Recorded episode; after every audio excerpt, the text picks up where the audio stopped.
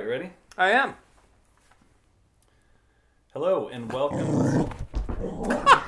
that was a perfect start. Sorry.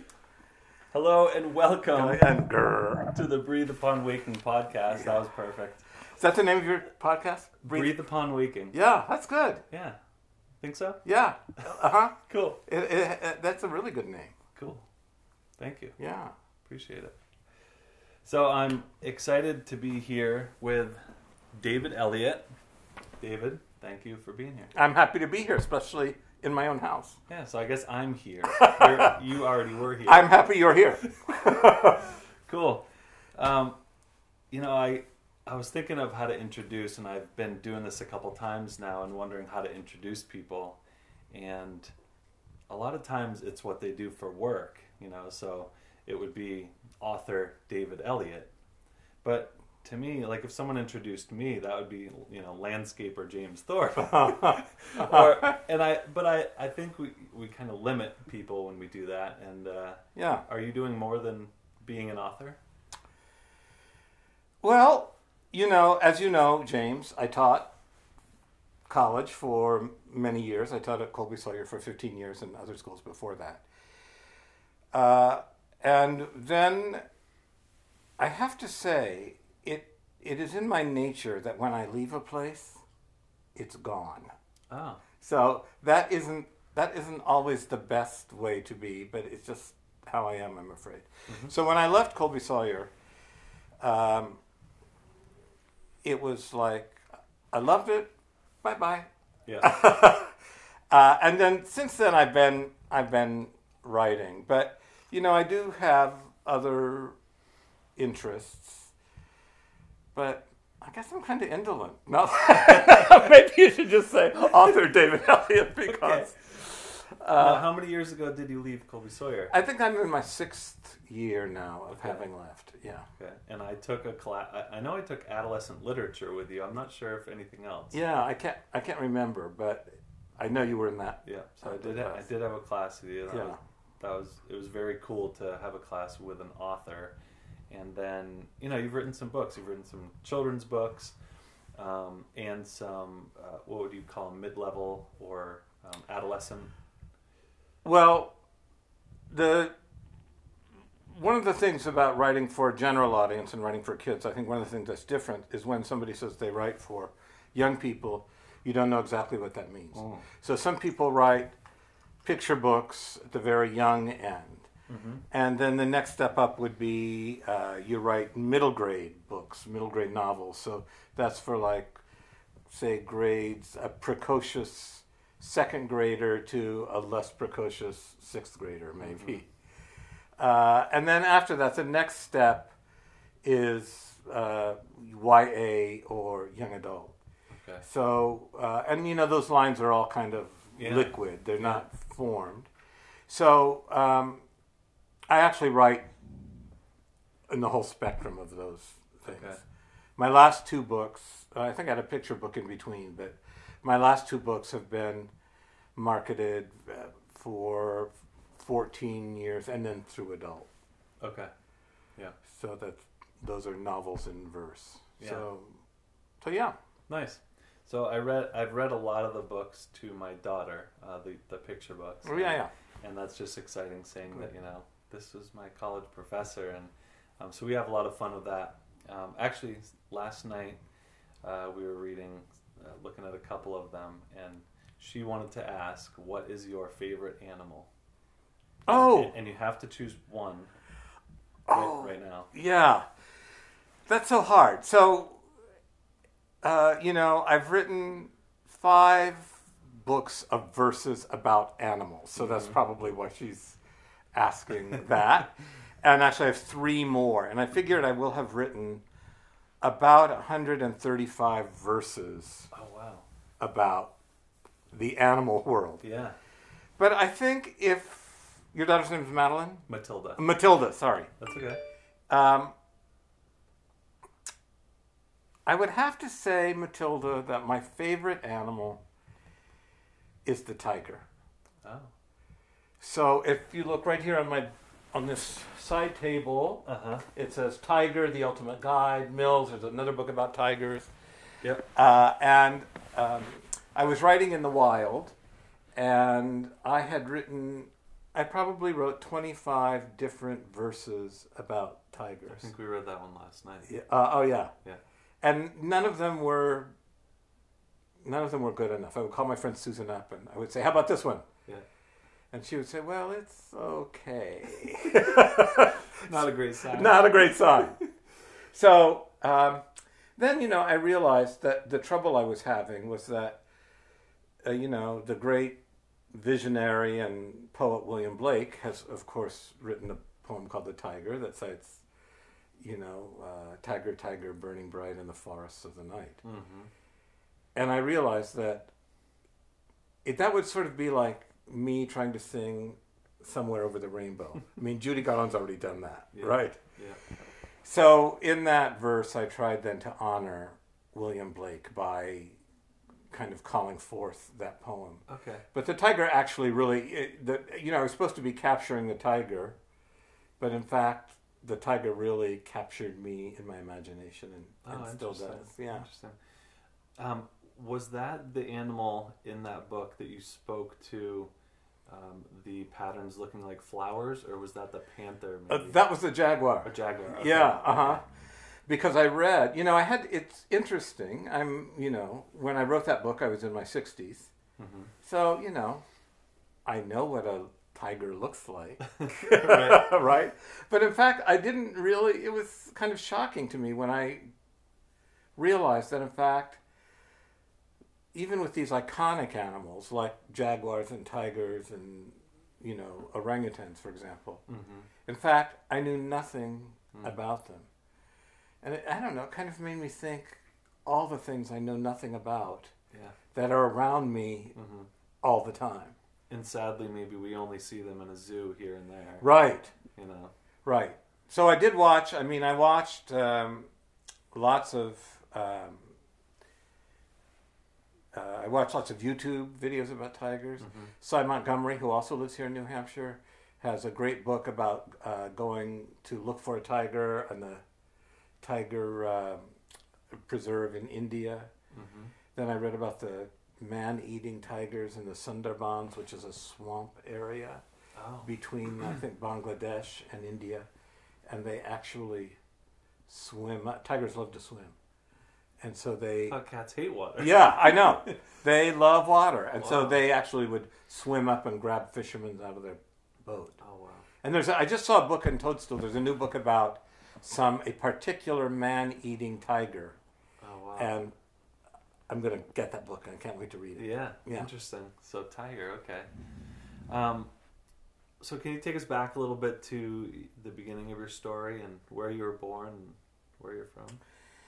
Yeah, um, I'm from a little town in Ohio. Bellefontaine, Ohio is the name of it. Um, um, my family was poor and not very happy, I would say. Uh, my dad was kind of a. Well, the joke that I say to my sisters is my mother had a very bad personality but very good character. And my Mm. father had a very good personality but very, very bad character. So it was a very volatile situation. Sure.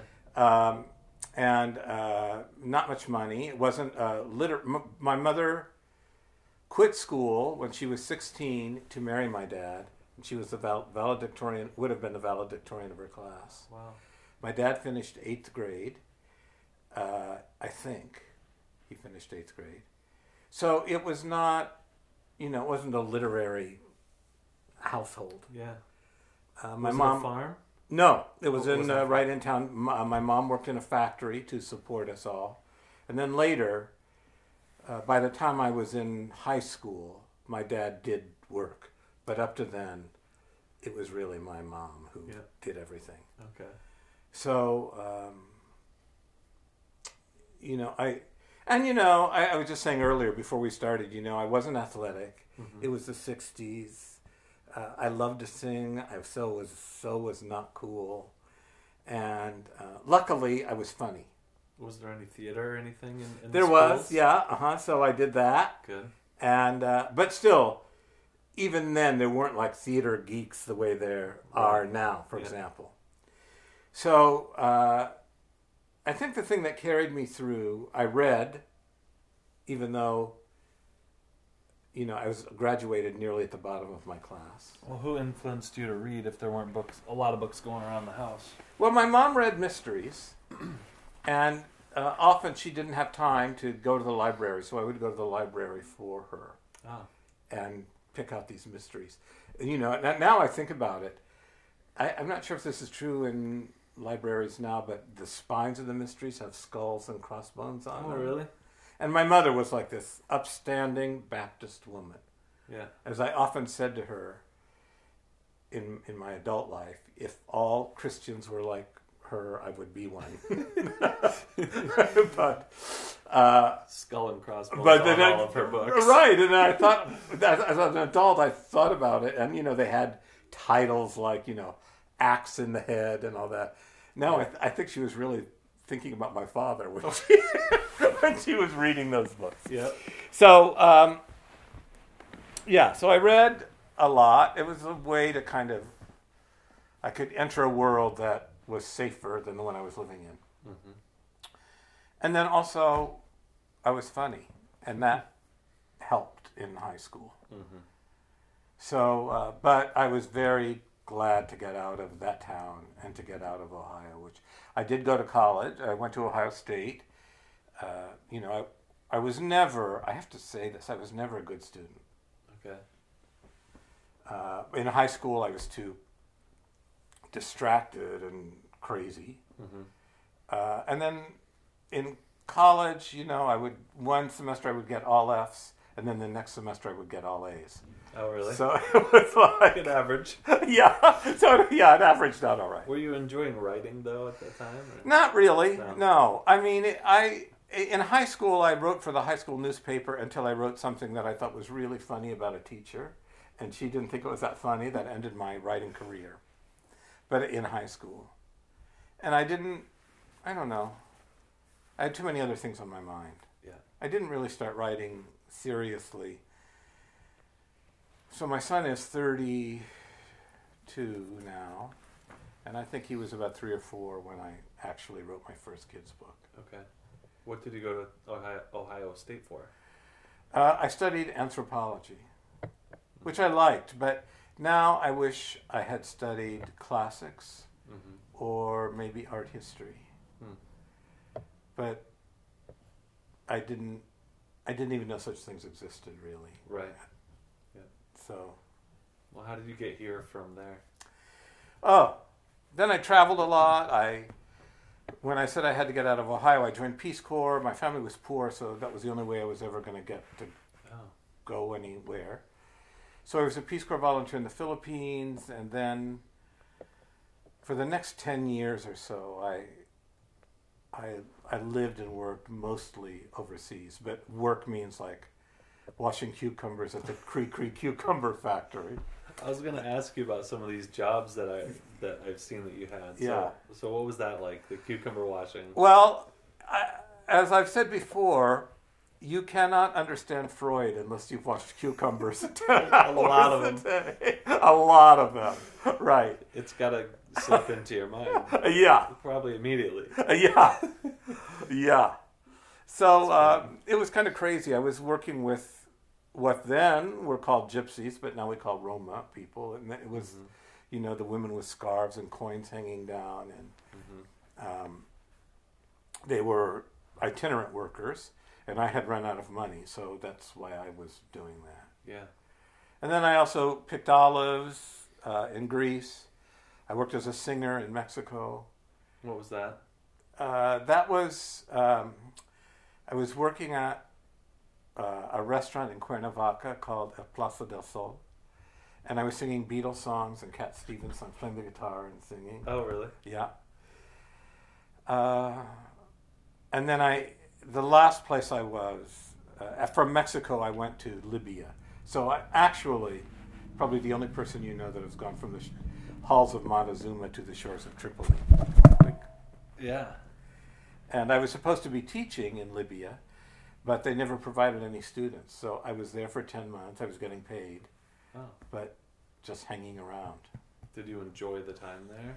Were there was there something to do? Well, it was a strange place, Mhm. really.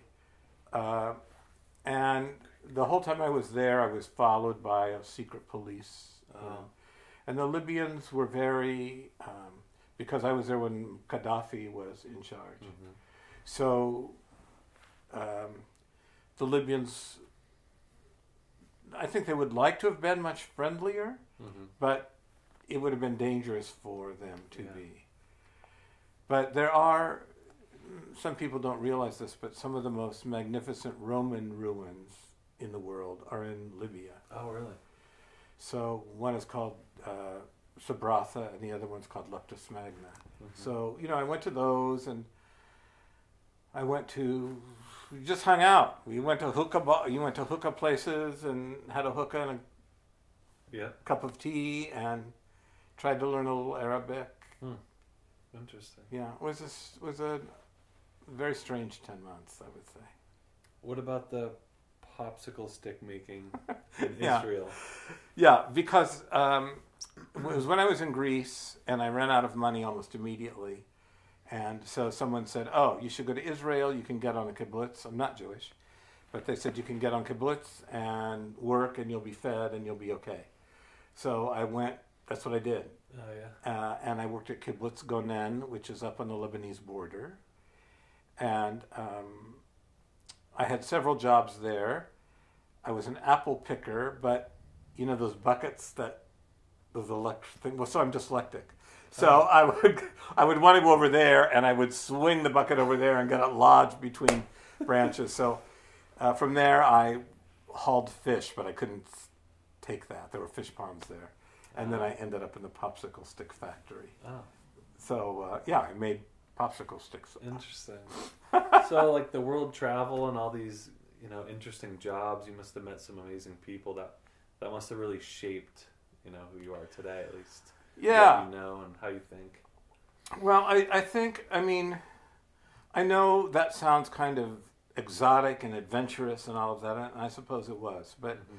what I'm leaving out is how lonely I was, how messed up I was, Mhm. how I wasn't really facing uh, my history in in a way, and trying to trying to get as far from it as I could. But Mhm.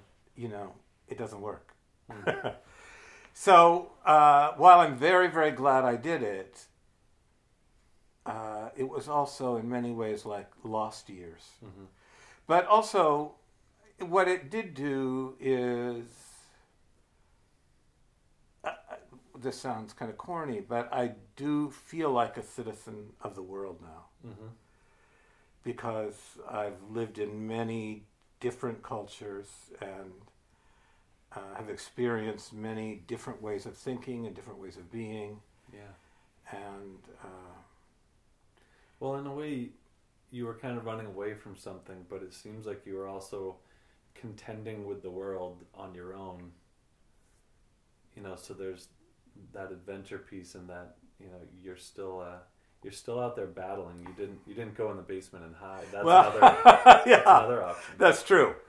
That's true. I guess that's right. You know, I had not really thought of that, but And it also seems like, um,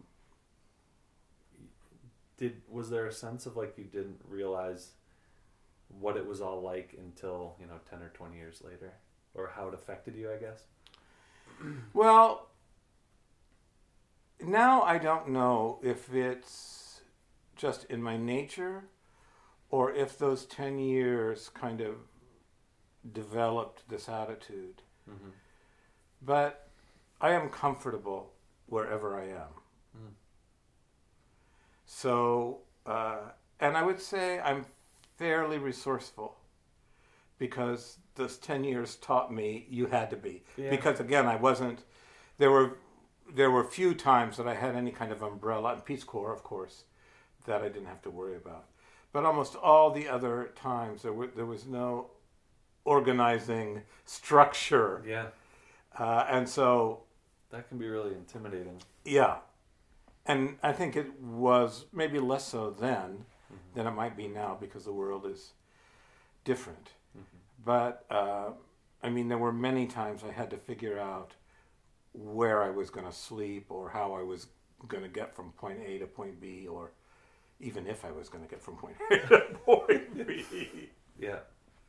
So yeah, I- that can really develop a lot of character, I think, doing that stuff Yeah. on your own. Yeah, I am not, I would say, I am not afraid of the world and its people. Yeah.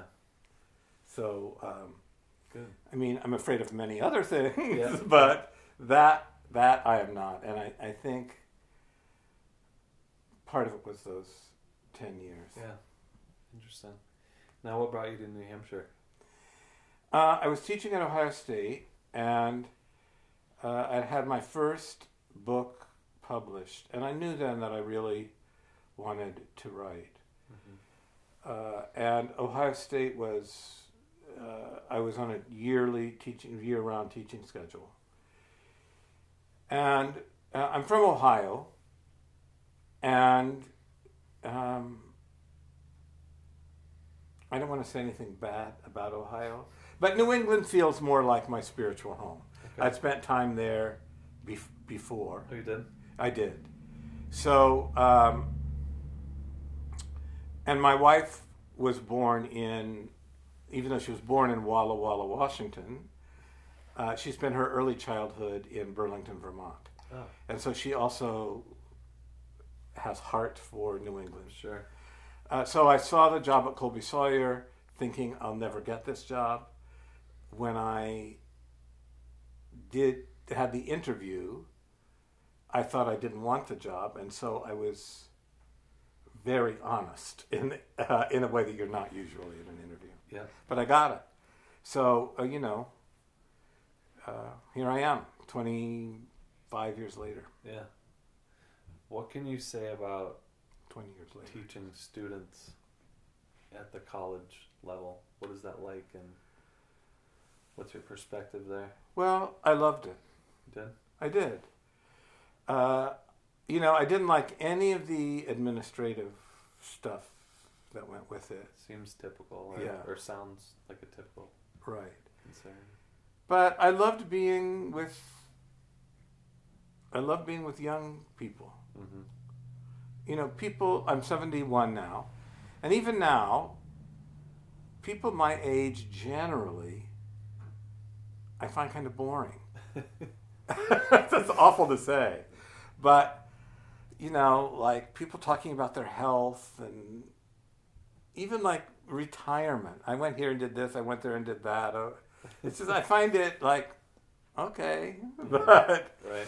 so uh, and so like my our, one of our best friends here in town. uh, They're old enough to be really my son and daughter. Okay. But um, you know, I like being around young people. I liked the. I found the students at Colby Sawyer really maddening sometimes, Mm-hmm. but also very. They were sweet often, Mm-hmm. and um, you know that part I miss. Mm-hmm. Yeah. I think uh, a lot of you know now that I've I've kind of aged out of that um, group. As you age, you always look at the younger years or the kids coming up as not as hardworking. Yeah, they don't do anything. They sit around and. But I think I think they get a really bad rap, and I think we it uh, it we should appreciate you know their perspective more. They're the ones that are uh, I use that word contending again, like contending at the edge of you know everything that's current and and bargaining with it. right.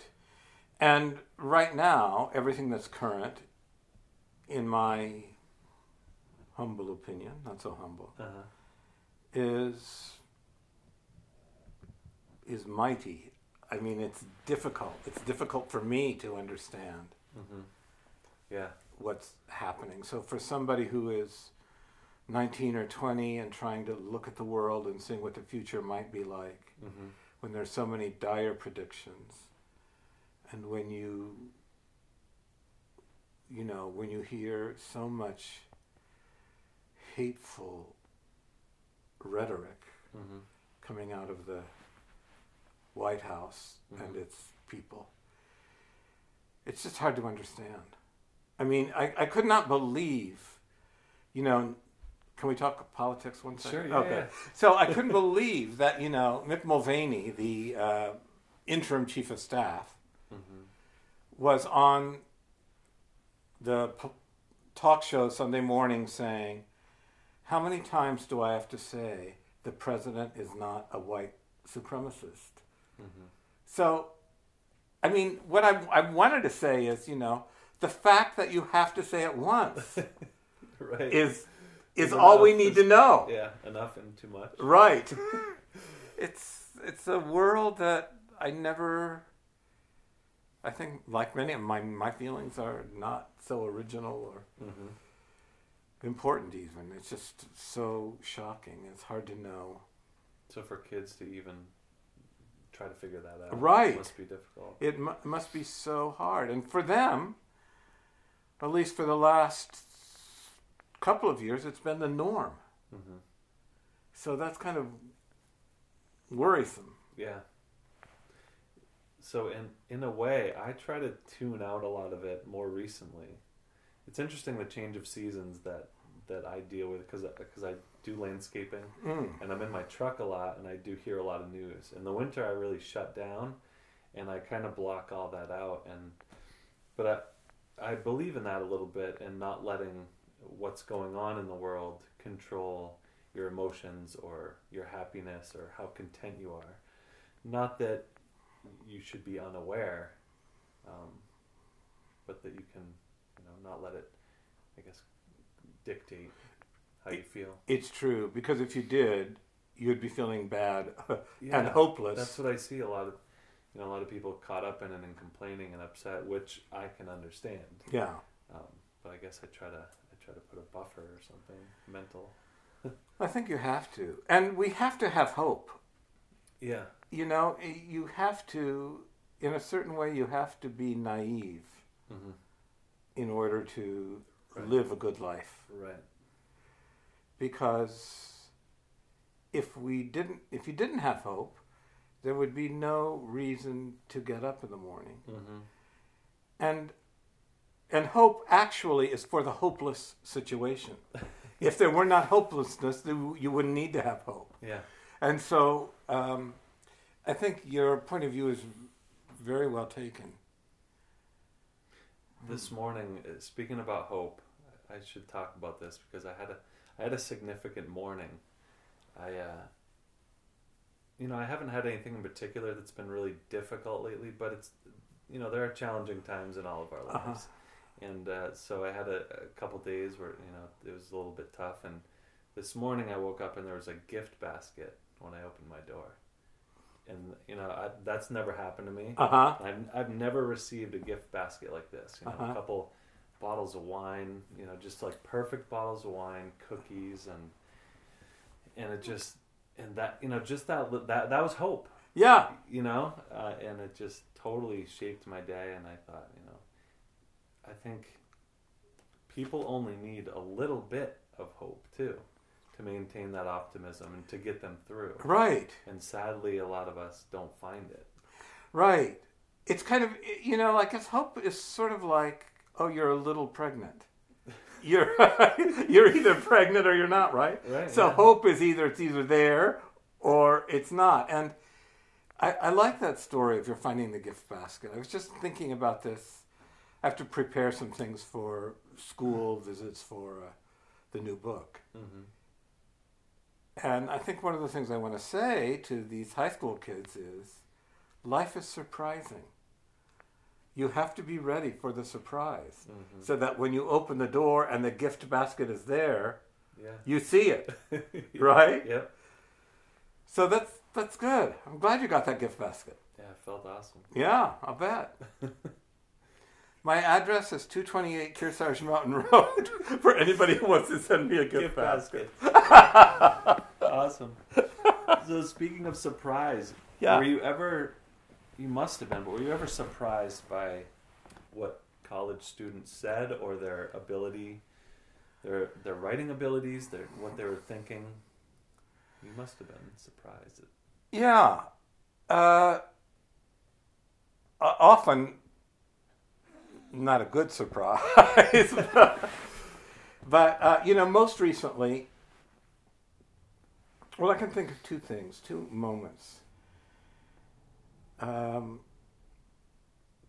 this was at Colby Sawyer, and I was teaching an intro to creative writing class, and we were starting the poetry um, unit. And oh, I cannot remember her name, but she was probably about your time. professor. No, a Student. student. And so we were talking about, I was introducing various forms of poetry. I like formal poetry. Mhm. And so we were talking about the Villanelle. And I read uh, probably the most famous Villanelle uh, called One Art by Elizabeth Bishop. Uh, and the first line is The art of losing isn't hard to master. And then she goes on to say, It's a poem about loss. And I looked up, and oh, I can't remember her name. Caitlin, maybe. Hmm. And her face was just glowing. Mm-hmm. It was as if she really understood the wonder of that poem. I will never forget that. It was just it was a small moment, Yeah. but it really looked to me like light was shining on her. Wow. And actually it was coming I think from inside her. Mm-hmm. And then uh, last year, I was a writer in residence at Truman State University in Missouri. And so I taught there for a week. Uh, and I was working on voices, and voices is using these medieval forms of poetry, some of which are still popular today, and still used today. Uh, and so it was very ambitious, but I, so I thought, okay, we're going to do a triolet and a sestina in one week. And there was one, his name was Paul. He was the youngest kid in the class. And it was a kind of thing where I said, okay, here is the sestina. We went over it. It's 39 lines long. It's got all these repeated words that are in different combinations. Bring one in tomorrow, which is so unrealistic.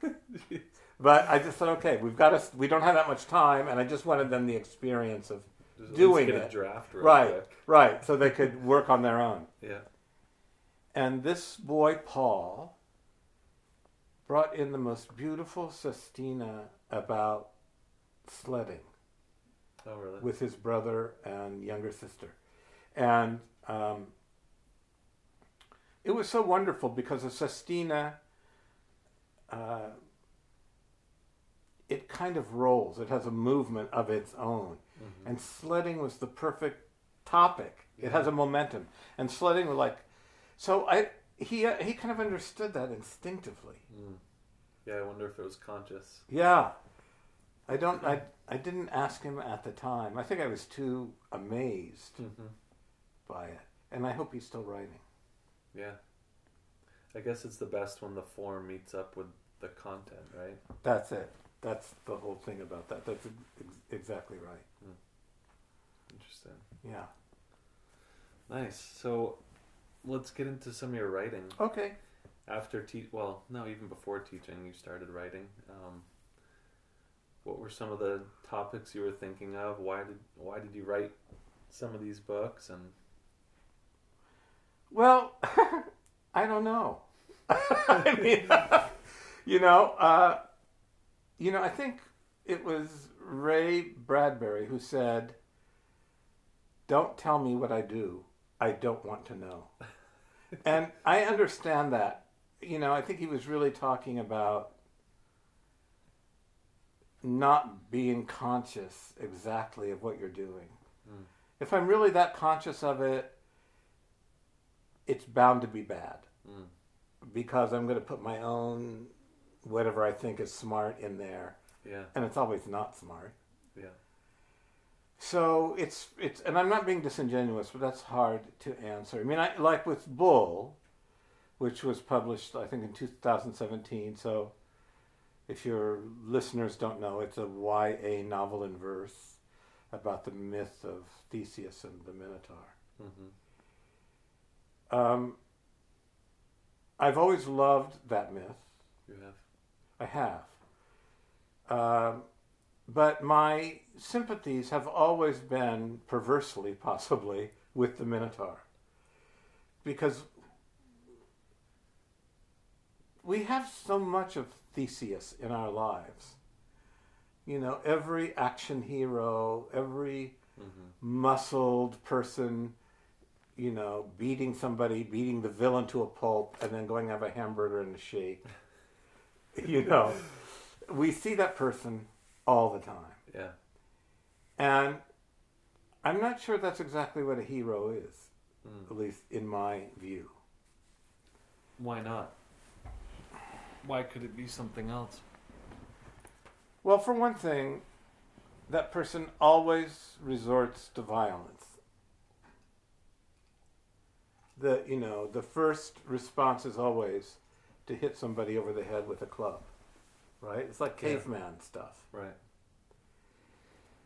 So, and I think it's a mistake to hold up only only that image to young men Mm-hmm.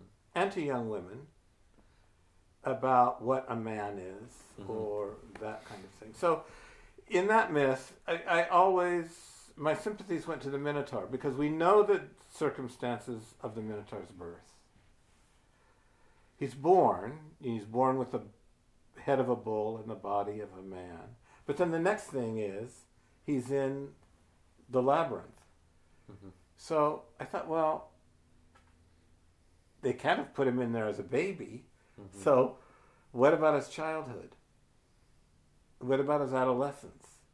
And what made him a monster? So, those are the questions I kind of had when I started writing that book. You know, writers, I think, at least the writers I know, they don't write to say what they know. They write to find out what they don't know. Mm. And so, in that case, those questions were what I didn't know and what I was interested in.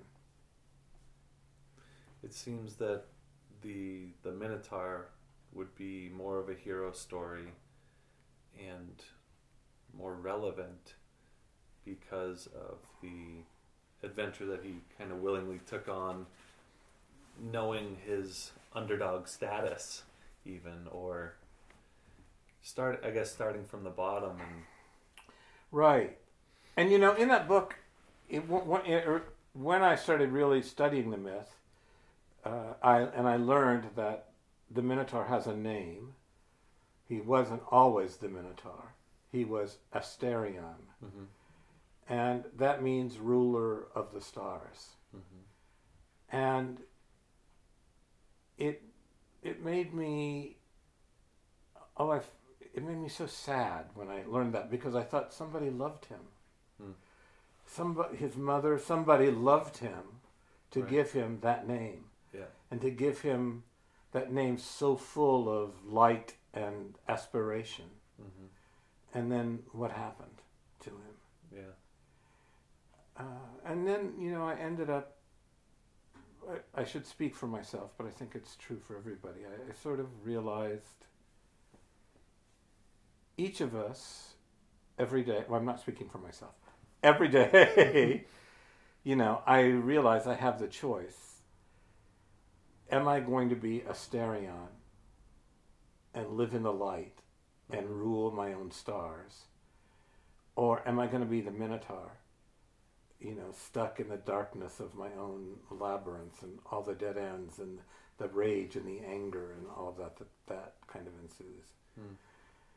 And sometimes from minute to minute, we're switching back and forth between those two things. yeah So, um,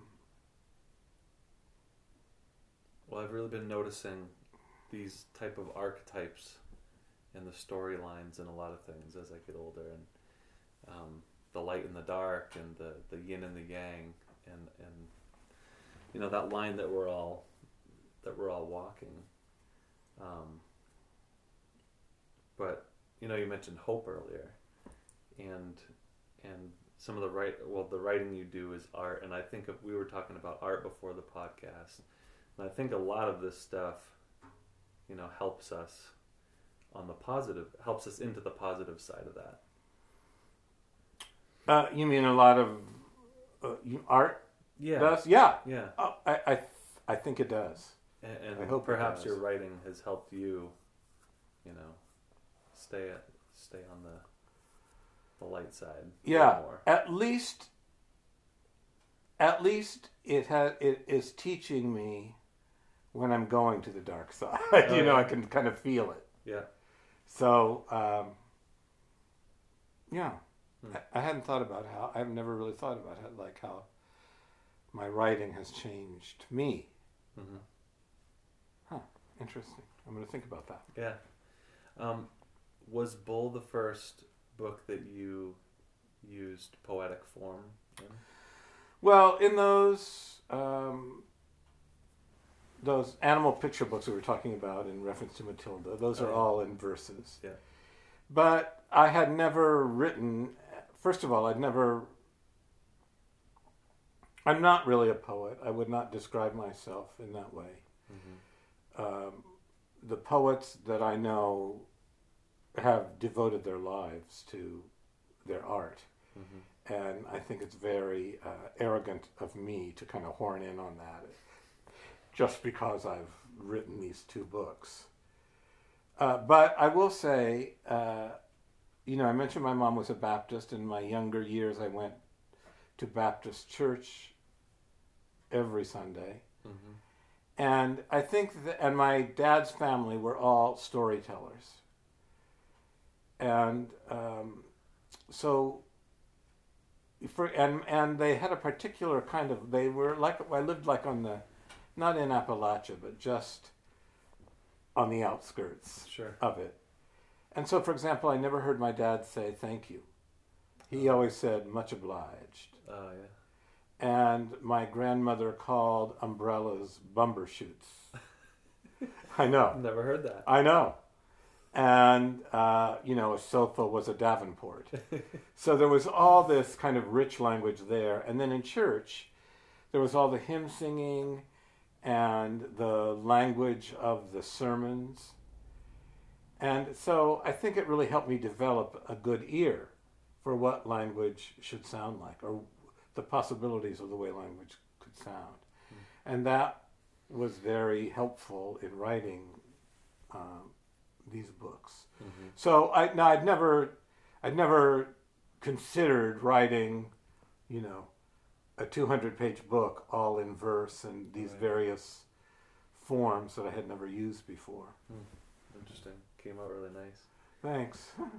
What about balancing the the classic nature of language and and the mythology that you're dealing with here, but then also a lot of the modern language that you use. Like there's LMAO in the book. Yeah, Right? uh-huh. Some- So how do you do that, you know, with style and and dignity, I guess? Well, I, I'm not sure I did do it with any dignity.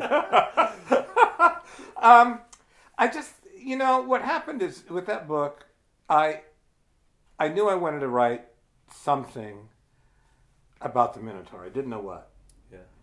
And so in my head, I had this first 11 lines, which is the prologue of the book. And that prologue is There beneath the palace walls, the monster rages, foams, bawls, calling out again and again, Mother, Mother.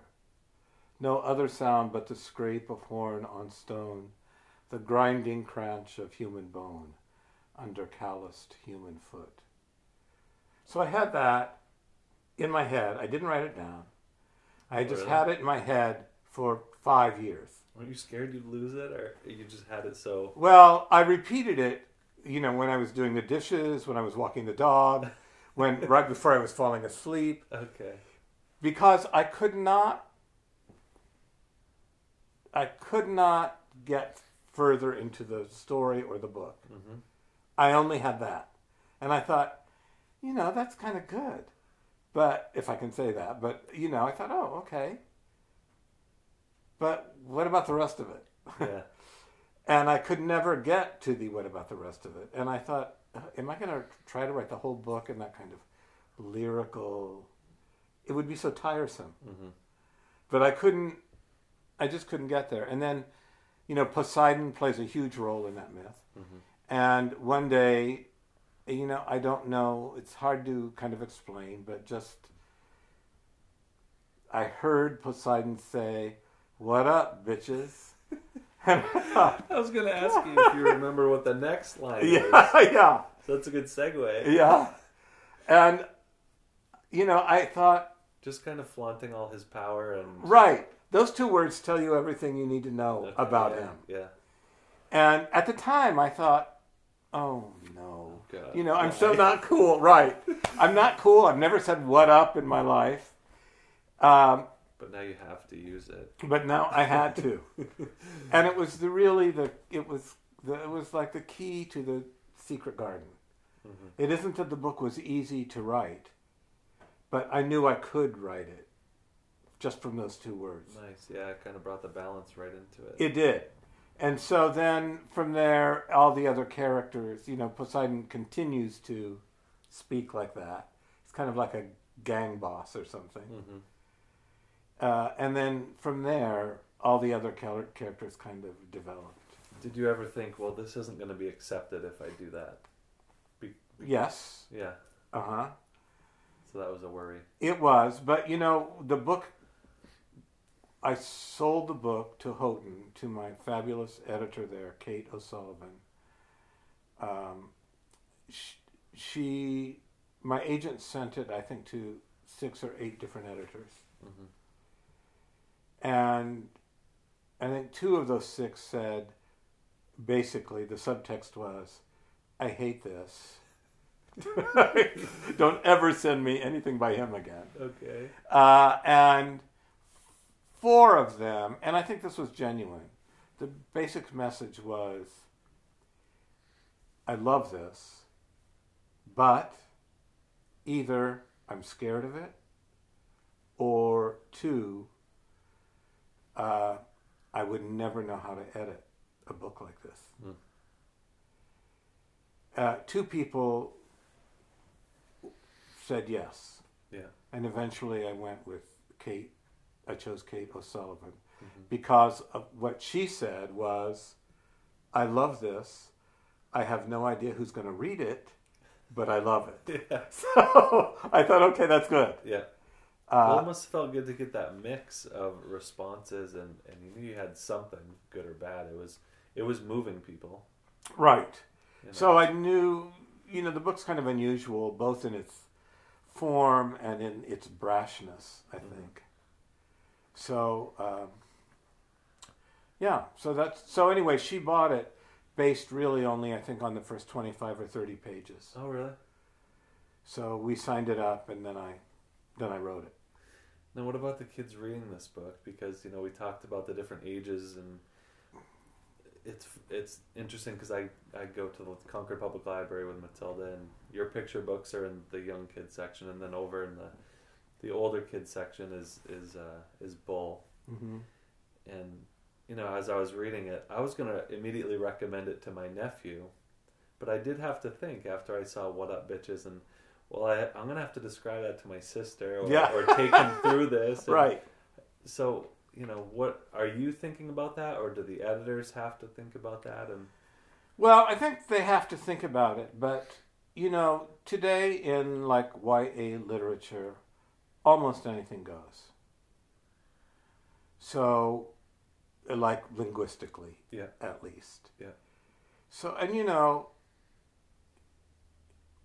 um, two librarians or a librarian and a bookseller. So, what happens is, before a book is published, they make this paperback version called the ARC, the Advanced Reading Copy, and that goes out to uh, reviewers, and it goes out to people that they would like to blurb the book. So you get, you know, when it says early praise for. yeah, So uh, Kate, my editor, sent it out to several people, and the first two responses that came back were basically once I saw What Up Bitches, I closed the book and I would not read it anymore. uh, and another one said, another book by a man. I'm not reading any books by men now. I mean, but to me, that person's just crazy, so I didn't, I didn't care. But uh, it was it was a little worrisome. But the day the person said, when I saw What Up Bitches, I stopped reading the book. I was watching a rerun of Modern Family. Yeah. I don't know if you know that show. Yeah. So Alex, you know, the smart one, the smart daughter, it was awards day at school. Mhm. And she walked in the living room and said something like, clear off the shelf, bitches, because mama's bringing home the trophy. So I thought, all right, if it's that out there. Yeah.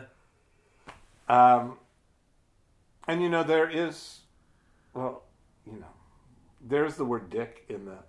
yeah.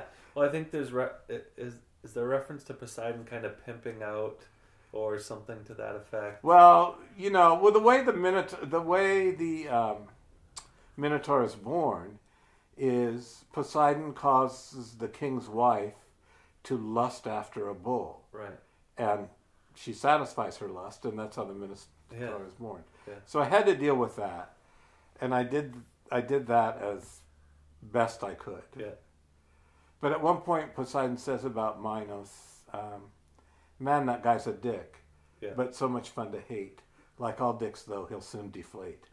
So I know. I, ca- my mother would be rolling over Oh, in her yeah. grave right now to hear. But you know, it's that was that wasn't me. That was Poseidon, There and that's go. who he was. Yeah.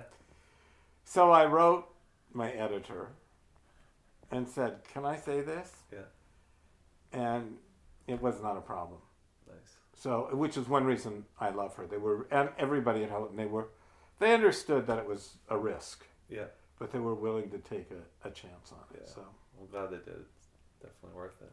yeah, thanks. Um, so the book that's coming out in is it about a, two weeks? March 26th. So, about today, Wednesday? I think two weeks from yesterday, maybe? Yeah. Okay. This is uh, vo- the voices Right? Joan of Arc. Yeah. Can you talk about that? Well, it was very difficult. Bull was also difficult, but you know, Bull. One of the things I, you know, if I can be obnoxious, or I guess I am obnoxious, but you know, Bill Bull got six starred reviews. So starred reviews are unusual. So to get six, that's Okay. really very unusual. Wow. Um, and I think part of the reason people liked it is because even though it was so brash and sometimes so Poseidon was so awful, I mean, it was also funny. That was very funny. And- yeah. I was laughing out loud Uh, many times. Lots of people have said that, and it's kind of like, oh my god, I can't believe Poseidon just said that Yeah. after this, after this very poignant moment from the Minotaur, and then Poseidon says, you know, says wham wham wham or something. Right. So, um, funny is my kind of go to place. And, um, you know, the story of, and in a way, I mean, I think it's not, it's not new information to say that, you know, humor is in many ways like an armor Yeah. for, for people. hmm So, so Bull was funny. People liked the humor, and I felt sort of protected because I knew, I knew how to use humor in a way that that would sort of protect me in a way, in, in a way, or Yeah. something. But you know, the story of Joan of Arc isn't funny, and I could not go to my easy place. Uh, and so, in a way, I had to take my own armor off, hmm and it was it was really hard. Hmm. It was hard for me to do that. It was hard. uh, Originally, I thought I'm going to tell the whole story through the objects of her lives. That's what I said when I wrote the proposal because, again, um, you know, my agent sold it to Kate just based on, I think, 30 pages or something. Mm-hmm. And I thought, oh, I'm going to, and so in the proposal, I said, I'm going to tell it only through the objects, blah, blah, blah. But I, I soon realized I could not do that. Was that a safe way out too? Maybe. Maybe. Yeah, I think maybe it was. And you stopped yourself. Well, I, I only out of desperation because I couldn't do it. I Oh, mean, I realized, okay, there's nobody here that can narrate the entire story because all of these objects, her armor or her dress or the needle she used, were all from different periods of her life. Mhm. And so I knew she had to speak. Mm. But then I sort of felt honor bound because Joan of Arc is one of those characters that every generation projects something onto. So, you know, she's a saint, she's a war hero. Mark Twain idolized her in a biography of her that he wrote. She was used in the suffrage movement. Even in, now in the Me Too movement, her name is Oh, if you if you um, Google images of Joan of Arc, one of the pictures that comes up is of the what's her name Emma is that her name the girl from the Parkhurst school shooting I'm not sure. yeah so you know the girl with the shaved head Mm-hmm. so every generation finds a way to tell the Joan of Arc story or to use the Joan of Arc story. But what I realized is that the actual nobody can live up under that much projection. And the real person has disappeared, Mm-hmm. at least for me. And so I felt I wanted to be so careful about projecting anything onto her, but of course she had to say something, Right. and I had to. So, uh, in order to kind of mitigate that, then I used direct quotes from her trial because I, I sort of thought, okay, she should be able to speak for herself in this Yeah. book. you got to the pure essence of it through her own language. Right. So there, I mean, my my version of her is there too, but alongside it, you hear her actual words. Oh, interesting. So um, the book, you know, the architecture of a book is sometimes the key to its writing, Mm-hmm. and it took me a long time to find the architecture of the book. To, Oh, yeah. I mean, I didn't hit on that idea until many, many, many, many months into the writing Oh, of really? it, and then it then it began to come together once I Hmm. did that. But I struggled for a, a long time. Yeah, it doesn't seem lacking. The Joan of Arc story doesn't seem lacking at all in content. You know, it's it's a special story for for what she went through, Right. And especially at that age. So I, I suppose you were kind of wondering, you know, what are the unique aspects that I can touch on, or how you know how did you make how did you tell the story differently than Right. Well, I left out almost all the battles and all of that stuff because I wasn't interested in them anyway. Um, so I tried to. What I did was sort of follow from her place of birth in the northwestern part of France to all of the places she went. And so I used those places as sort of touchstones mm-hmm. for significant moments in her life. And actually, there's a beautiful map at the front of the book I was there. that sort of shows how she traveled uh, and what she experienced in each of those places. So she felt that, or she said that she received a message from one of the saints, From three. from three saints, to go out into the world and, and, Right. and battle. So, so at the time, and this was a difficult part of it because it was the 100 Years' War. Mm-hmm. and it had split off by that time into a civil war between England had thought they had a claim to the French throne, and the French queen had signed a treaty saying that once her husband died, the King of England would be the King of France. Mm-hmm. And she bypassed her own son, who should have been the rightful heir. So he was living in the south, kind of holding out there. Uh, and Joan of Arc was living in the north. She supported, which was all English supporting, but her little part supported the French. So when she, she was illiterate, she was a peasant girl. Uh, and when she was 13, she was in her father's garden, and she says she was visited by St. Michael and then later by Saints Catherine and Saint Margaret. And they told her that she was going to end the 100 Years' War, Oh yeah. that she was going to get the king coronated, that she was going to lift the siege at Orleans, which was kind of the last ditch. If the French lost that battle, the war was over. So she waited until she was 16, and then, uh, through the, sort of amazing circumstances, she found her way to the south of France and found her way to the rightful heir, the French heir. so here she was, this 16 year old girl, illiterate, never ha- she had no military training, of course. Yeah. And she says to the king, I will get you coronated. I'm going to save France. Hmm.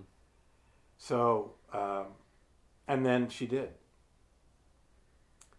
Uh, so, you know, I had so many questions when I was writing the book, and I still have them Yeah. because today, if Joan of Arc were among us today, she would be hospitalized and medicated, Mm-hmm. and we would have a diagnosis for her, and that would be that. Right. But in fact, she was she was so single-minded. She, it's not like she woke up one day and said, "Oh, now, you know, another angel speaking to me, and they said you should do this or I should do that." Mm-hmm. It was always really consistent, and she was very thoughtful and smart and witty and all those things in every other part of her life. Hmm. So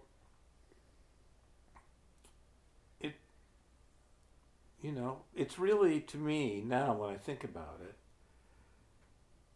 it's really about the boundaries of the human experience and how little we understand it. Mm-hmm. Because, because what we want to do is say, no, that's not possible. She's sick. She's crazy. Right. Or we want to say, she was a saint. Yeah. But maybe there's something else that we don't understand. Yeah. Yeah. I picture a lot of people saying, "Well, that probably didn't happen Right, nowadays." right. You know, that can't be true. Well, you have to, you either have to be a Catholic, I guess, and believe Mm-hmm. in saints. Mm-hmm. um, or not, Yeah. you know. But I just, I, I don't know. To me, the human imagination is so limited in a in a way Mm-hmm. that perhaps what she experienced as saints was something else that we don't really understand. Hmm. Well, that's in a way what I think we're doing a lot with this with art. You know, I don't think an artist necessarily knows what they're doing. It's not necessarily a conscious, deliberate choice to, you know, take on some of these paintings. They don't necessarily know what they're going to get to when they when they're starting. Right. Um, but it's at the edge of the of the conscious, and it's trying to make sense of what we know, what we don't know, what's beyond the boundaries. Right. You know. I think that's so true. I mean, I have the experience now, both with Bull and with um, uh, voices. I try not to reread anything I've written because I'm scared to. but I'm preparing now for some school visits, and I have to sort of look at them again. hmm And I have this experience of, did I write that? really? I, yeah. yeah, yeah. I, you know, I kind of, I don't exactly remember That's what I doing it, or Yeah, it seems like somebody else wrote it or something else wrote it. yeah. So I think what you said is was really right. Now, why did you call it voices? Oh, I don't know. It's you know she heard voices, and there are many voices in the book. The voices of the people who either condemned her or supported her, and then the voice of the fire. The fire, her, the fire speaks in the book, and is kind of her her lover in a way, her seducer, I should Hmm. say. So the fire speaks throughout the book and has a voice and then her needle, her armor, her swords, her horse, all those things have voice. Hmm. So, so to me, it had like a resonance for many. Yeah. Did you ever have a mate? I don't think she No, it was super important. The when Saint Michael saw her uh, in the garden, or when she says he came to her, the only thing he said at that time was "Be good," and I think she took that to mean be a good girl, be a virgin. Uh-huh. And you know, Joan of Arc never went by that name. That's what we call her. Yeah. She was called the Maid, meaning the Virgin. I Ah. think in French it was La, la Pucelle, the Maid. Uh, so throughout Europe in her lifetime, people knew her as the Maid. Uh, and it was very important for her to be a virgin. Yeah, she doesn't seem like the type that would be let herself get sidetracked with that. Anyway. No, it was all no. Believe me, she she did not appear to be. Yeah. Yeah, Now, do you know if she killed anyone with a sword? Uh, she says she never killed anybody. Okay. So she told other people to kill people. She led other people into battle, right? But she says she never never killed anyone. Interesting.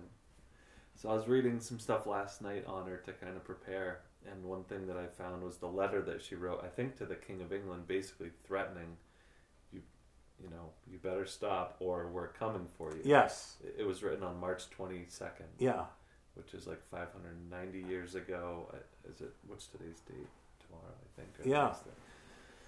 Um, so we're coming up on an anniversary. of that. Right. But that letter was really interesting. One because I I knew she was illiterate, so she had someone helping her. Right. Um, but the intensity and ferocity in, in a letter like that from a girl that's you know 19 years old, right, we're coming for you if you don't stop. That was great. right. So bold, sort of Yeah. saying, you know, I'm giving you a chance. hmm Get out, or you're going to be really sorry. Yeah. So at that time, she wrote that. I think she was 17 when she wrote that letter. Okay. or when she dictated that letter. So, um, yeah, So then, She after she was captured, she must have spent a lot of time before they burned her at the stake. In in captor, basically. yeah. So she was one. You know, Joan of Arc loved men's clothes. She wore men's clothes, and it's one of the things really that got her into trouble. hmm Um, and so she was at a place called Compiègne, and she had already had the king coronated. And so she had already really accomplished what her voices told her to do, but she just couldn't go back to life on the farm. And so then she tried to take Paris, which was held by the English, and she was wounded there. Uh, and that kind of diminished her uh, you know, her prowess. Yeah. And, and the noblemen around the king, most of them hated her because, first of all, she was a girl. She had accomplished what they could not have. But also because at the time there were these, uh, they were called sumptuary laws. And they were laws that dictated, for example, what kind of dog the king would have and what kind of dogs peasants could have. Oh, right. That sort of thing. And uh, they had to do with like what people wore and everything. And so, you know, she was dressing and acting like a noble person. And uh, she was she wore men's clothes, but she was a bit of a fop. She I love that. She loved fancy men's clothes. Okay. Uh, so they hated her already. Yeah. And so after she did not take Paris, they said, "Well, now look, Right. you know, you you shouldn't be associated."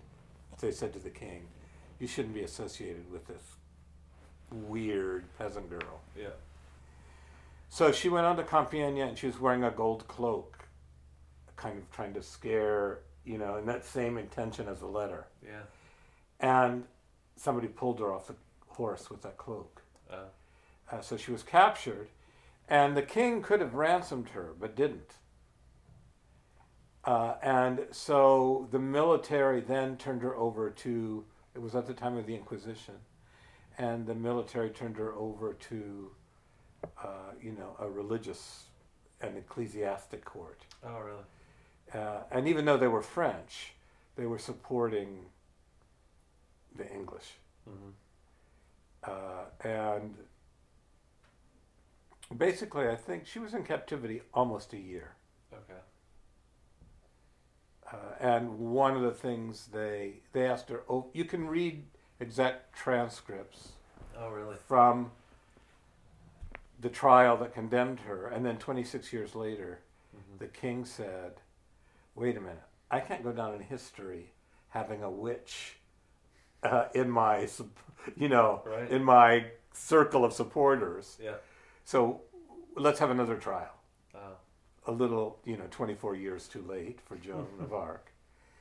So he had another trial, and they called in her friends and her family and people who fought with her, and then they revoked the findings of the first trial. Okay.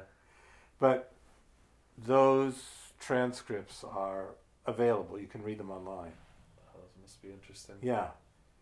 And in the first one, I can't tell you how many times her accusers asked her why she was wearing men's clothes, who told her to take off, who told her not to wear a dress, Mhm. why wouldn't she wear a dress, over and over Really? and over again. And in the end, she got scared and said, okay, I'll put on a dress. And then she went back to her cell and put on men's clothes. And the next day they executed her. Okay. And burned her alive, right? Burned her alive. Yeah. Which is quite the way to go out. Yeah. Did you touch on this in the book? Well, I didn't. Um, I mean, the she's telling her whole story in the book from the stake.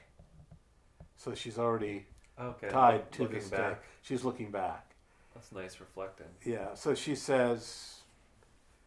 Um, Well, don't give away the ending. no, she, no, no, no. well, you know what happens in the end. sure. But at the beginning, she said, I've heard it said that when we die, our soul discards its useless shell and our life will flash before our eyes. Is this a gift from heaven or a jinx from deepest hell? Only the dying know, but what the dying know, the dying do not tell. Hmm. So her life then passes before her eyes, and she's commenting on what she sees. Oh, nice. Uh, in in fact, her last two words were Jesus Maria. I think that was at the beginning of the letter that she wrote. Yes. Why? Um, you know, I can't. I'm first of all, I'm not a medieval scholar, and and you know, I'm kind of a junior know-it-all on Joan of Arc, which is really dangerous. right. Uh, and they, that was also on a ring she had. Oh. Uh, one thing I read is that that phrase, Jesus Maria, was used. I better not talk about it, but it was used by a, a group, uh, by a Catholic order that was out of favor with the Pope and with. Oh, I see. that. So, and I don't know, I don't know why she used that, but she did. And use it as her last words. Right. Wow. Well, I can't wait to read it and hear your hear your take on it. Yeah. Thanks. A couple of weeks here. And um, so, what are you what are you working on now? You you're not writing that anymore. No, and I'm very happy I'm not. I'm going back to um, after Bull. I said, okay, I'm going to retell a fairy tale, uh, a particular fairy tale that I liked, and um, I was about 20, 20 or 25 pages into that book Mm-hmm. when I switched to Joan of Arc, Oh. and so I'm going back to that book. Oh, nice. Yeah. It's a little lighter. Yes, and not so much, you know, there's so much expository material, as you pointed out with Joan of Arc. I mean, mm-hmm. there's so much context. Yeah. And I wasn't that interested in that. So Yeah. it was hard to get as little as I could, but enough that the reader could understand what was happening. That must be hard to balance because you don't. Sometimes you just want to write things your way. You don't want to go research what all everyone else has had to say, but also that's important to consider. Right. And you can't really understand Joan of Arc unless you understand something about the Hundred Years' of War. Okay. So I had to get some of that in there. Right. So yeah, this I can. Hmm. It's just me. Yeah. Yeah. Now, what's your practice for writing? Is it a secret, or can you talk about it? Do you have certain hours of the day that you go in the office? I should be working on the fairy tale book right now because my dead not yeah yeah because my deadline is is is it's kind of a killer deadline. Mm-hmm. Uh, but I work well under pressure. Yeah. When I said I'm indolent, I mean it. Isn't that just a procrastinator? Yeah, yeah, so true. That's what they say at Colby Sawyer. Yeah. So I'm waiting.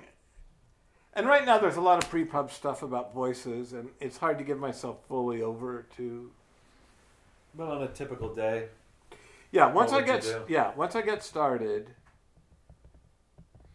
um well, I I told you before that I'm I I'm trying to get in shape now for the first time in my life. mm-hmm. And so that takes a lot of time as it turns out. yeah, after 71 years when you have done and eaten whatever you wanted to.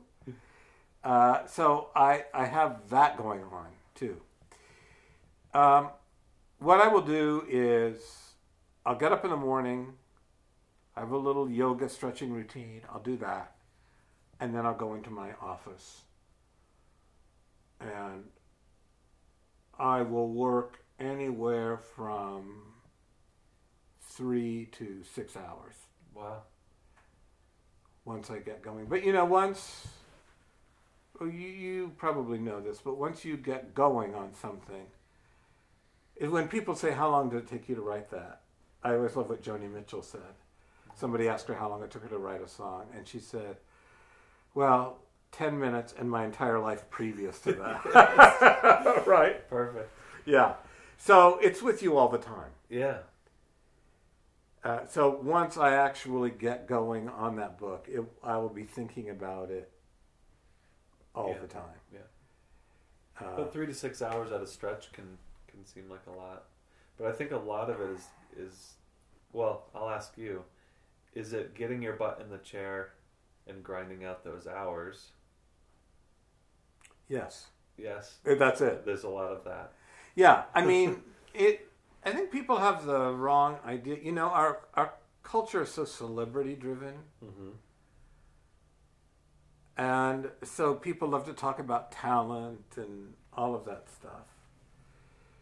And I suppose you have to have a particular, like as I said, I have a good ear for language. Mm-hmm. But it is so not about inspiration. Hmm. I mean, inspiration might be the thing that causes you, that gives you an idea. Mm-hmm. But you know, inspiration's kind of worthless after that. It doesn't last. It doesn't last, right? So it's it is really work. Hmm. I mean, I don't like it when I go to schools and kids will say, "Can I have your autograph?" Which I think, why? you know, What are you gonna do with that? what are you going to do with it? Uh, you know, what I always say to them is, That's really interesting. Do you ask your teacher for her autograph? Oh yeah. Or if the plumber comes to your house, do you ask for his autograph or her autograph? Because writing is work. It's like teaching, it's like plumbing, it's like landscaping. So why do we put a writer on more of a pedestal? Yeah, uh, yeah, I don't know. I think it's just like this. Part of it is the celebrity stuff, which, Well, and, the, and you're so scaling and reaching more people than most, I guess. yeah, maybe. Yeah.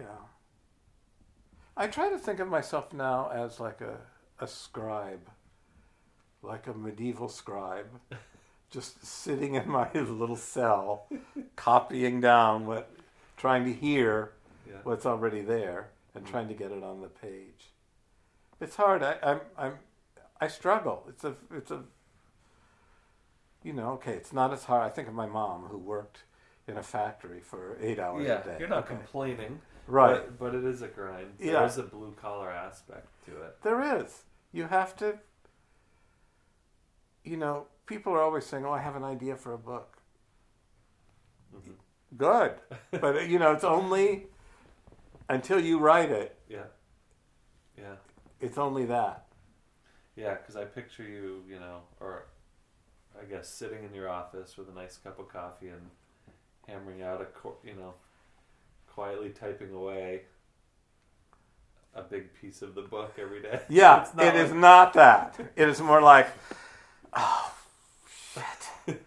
you know, or um, I always try to leave uh, a little bit undone from the day before Yeah, it's a good good practice. so that I can, I know that I'm going to have a place to start. Yeah. And I always go back.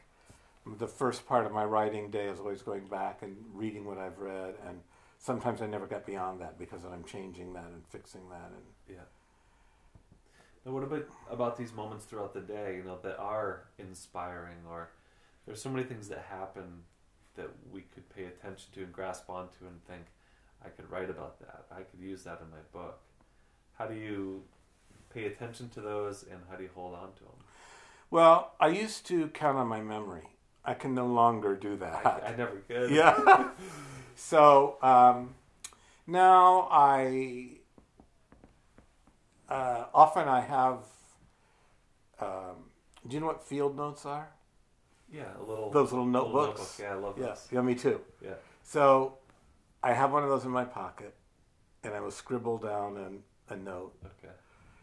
uh, or uh, you know I might run up to my room and Type have a line. note, just type a line, or say this could happen, or that that kind of thing. Yeah, I think it's important to figure out a way to hold on to them.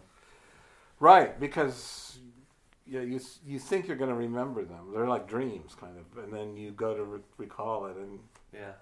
you can't. Yeah. Well, that's great. I think it's a show. Okay, I hope I didn't talk too much. That was great. Um, if people want to see you or talk to you or um, have a conversation with you, when, where can they do that? They can go to my website, David Elliott Books, two L's and two T's, uh, davidelliottbooks.com, Mm-hmm. and there's a contact button there. And I think that's the easiest way to do it. Nice. Yeah. And will you be? You'll be at Gibson's bookstore soon. I'll be Can at we talk Gib- about that. Yeah, I'll be at Gibson's on the uh, 29th of March. That's a Friday at 6 o'clock. And I'll be talking more about uh, writing voices. Mm-hmm. I'll read a little from it. And I hope people will have questions. Nice. I hope people will be there. Please come. Because otherwise, I'm going to feel like a jerk. no, there'll be people there. Um, uh, and we'll have a little fortified wine, a little fortified French wine, just a little bit, uh, and a piece of cake. Very nice. Yeah, you had cake for the last time I was there. Yeah, yeah. That was fun. Okay. Well, looking forward to seeing you there. And, James, uh, thank you so much. thank you.